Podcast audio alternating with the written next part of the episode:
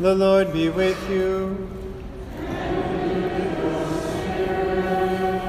A reading from the Holy Gospel according to Luke.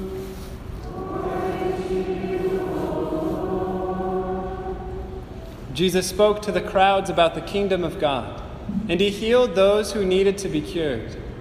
As the day was drawing to a close, the 12 approached him and said, "Dismiss the crowds so that they can go to the surrounding villages and farms and find lodging and provisions, for we are in a deserted place here."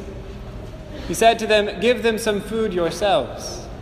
They replied, "5 loaves and 2 fish are all we have, unless we ourselves go and buy food for all these people." Now the men there numbered about 5,000. Then he said to his disciples, "Have them sit down in groups of about 50. They did so and made them all sit down. Then taking the 5 loaves and the 2 fish and looking up to heaven, he said the blessing over them, broke them, and gave them to the disciples to set before the crowd. They all ate and were satisfied. And when the leftover fragments were picked up, they filled 12 wicker baskets." The Gospel of the Lord. Praise to you, Lord Jesus Christ.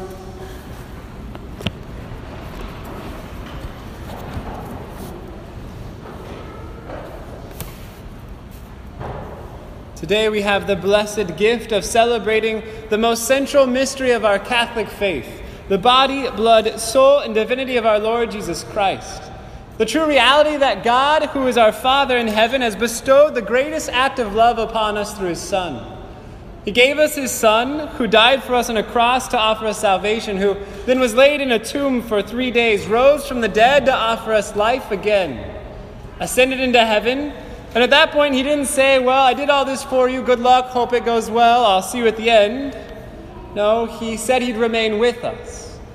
He's not here in his body as we would see him as a human being. He's here under the signs of bread and wine. But he is truly present here. And so today we celebrate that central mystery of God's love for us, the fact that Jesus Christ, our Lord, remains with his people at all times. You see, when we experience the darkness of the world, when things of suffering and all the things seem to be going wrong, you can always step into a Catholic church and look for the lit lamp. Often it's red here in America, blue or white in other places. And that lets you know that God cannot abandon you. That light is a sign and a symbol that Jesus Christ himself will always remain present with you. Body, blood, soul, and divinity in the most holy sacrament of the altar. This is what our faith teaches us. But yet it's sad, and it saddens my heart sometimes because of the indifference that so many can have towards this presence of our Lord Jesus Christ. Either we just get so used to it that we just don't think about it, we take it for granted as Catholics, or we just don't seem to know what it truly is. It saddens me because witches and Satanists, those who worship Satan as God, they have greater faith in the Eucharistic presence of our Lord Jesus Christ than some Catholics. They will steal hosts so that they can perform black masses or desecrate the Eucharist, because they believe that it actually is Jesus Christ, mocking us and what we believe. My brothers and sisters, we must have greater faith in those who don't even believe in God. So indeed, on this feast of Corpus Christi, I encourage you to increase your faith, to beg for that increase of faith. And the best way to do it, the best way to learn who Jesus Christ is, to grow in your faith of his presence in the Most Holy Eucharist, is to just simply spend time with him. I could tell you all the theology, or do my best to do so. I could relate to you all the scripture passages proving that it really is the body, blood, soul, and divinity of Jesus Christ. But he wants to tell you himself. He himself wants to speak into the silence of your heart. He himself has a vested interest in your goodness, in your happiness. You need to come and spend time with him.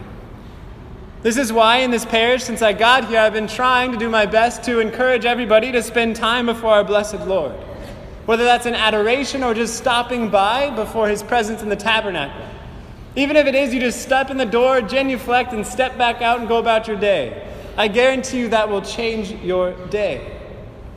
But don't just take my word for it. Our Lord Jesus Christ revealed in private revelation to a Benedictine monk That's all recorded in a book called Insinu Jesu. I highly encourage you to read this book. Private revelations of our Lord Jesus Christ approved by the Catholic Church, in which our Lord Jesus Christ is especially calling for the conversion of priests and all people by spending time with him in Eucharistic adoration. But our Lord Jesus Christ said this, "I withhold nothing from those who love me and seek me in this sacrament of my silent living presence.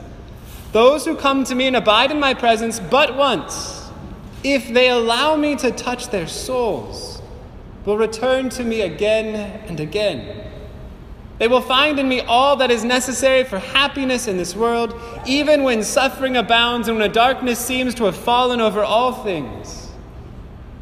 In the sacrament of my love, I am the pearl of great price and the treasure hidden in the field. I am the lasting happiness of the man who sells all that he possesses in order to possess me." Our Lord Jesus Christ goes on to say, "I am here for you, beloved friend of my heart. I am here for you, and nothing will keep me from giving to you according to my heart's desire. Come to me and receive what I wait to give you. You will never be disappointed, nor will you go away empty." Now, there is a number of people who have made the gift of themselves, the gift of their time, for spending time with our Lord Jesus Christ in adoration. I bet if you talk to any of them, they would tell you they regret none of it. They regret none of the time they've spent with him, even if sometimes nothing happens. Just because we're talking to Jesus doesn't mean he's got to do something for us.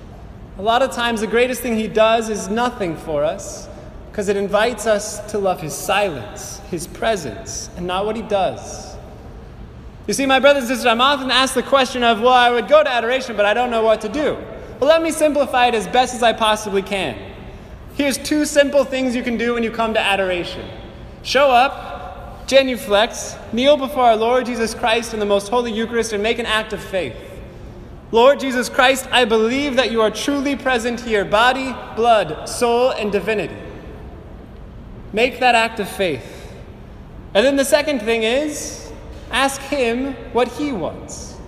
Often we show up to prayer and we have our laundry list of things we're going to do. We have all of our requests we're going to make, and we say, well, Jesus, you got to do this, this, this, and this, and I got problems with this, this, and this, and then I'll say my rosary, and then I'll read this, and I'll do this, and we never ask him what he wants. If you want to know the simplicity of adoration, of spending time with a friend, show up, make an act of faith, and then just simply in your heart ask him, Lord Jesus Christ, what do you desire? And you might be amazed at what he responds with. He might say, my son, I want you to rest. My daughter, I want you to be loved.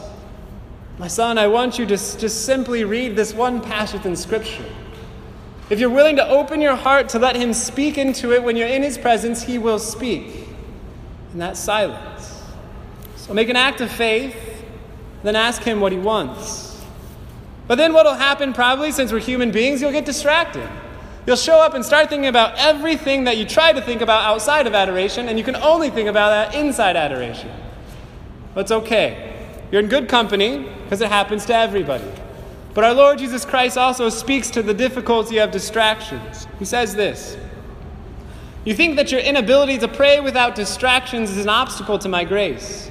Were that so, I would not have been able to sanctify a great number of those whom my church honors as saints.